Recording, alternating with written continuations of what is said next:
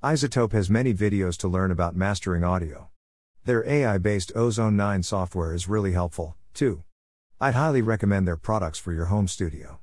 Slate Digital is also at the core of my processes, with their VMR on every track. Waves has a great tape unit with a great write up, the historical J37. Of course, at the very core of my music is my Universal Audio Apollo Twin Thunderbolt interface and their plugins. Amazing and historically fascinating. For guitars, my Strymon effect pedals are just crazy good.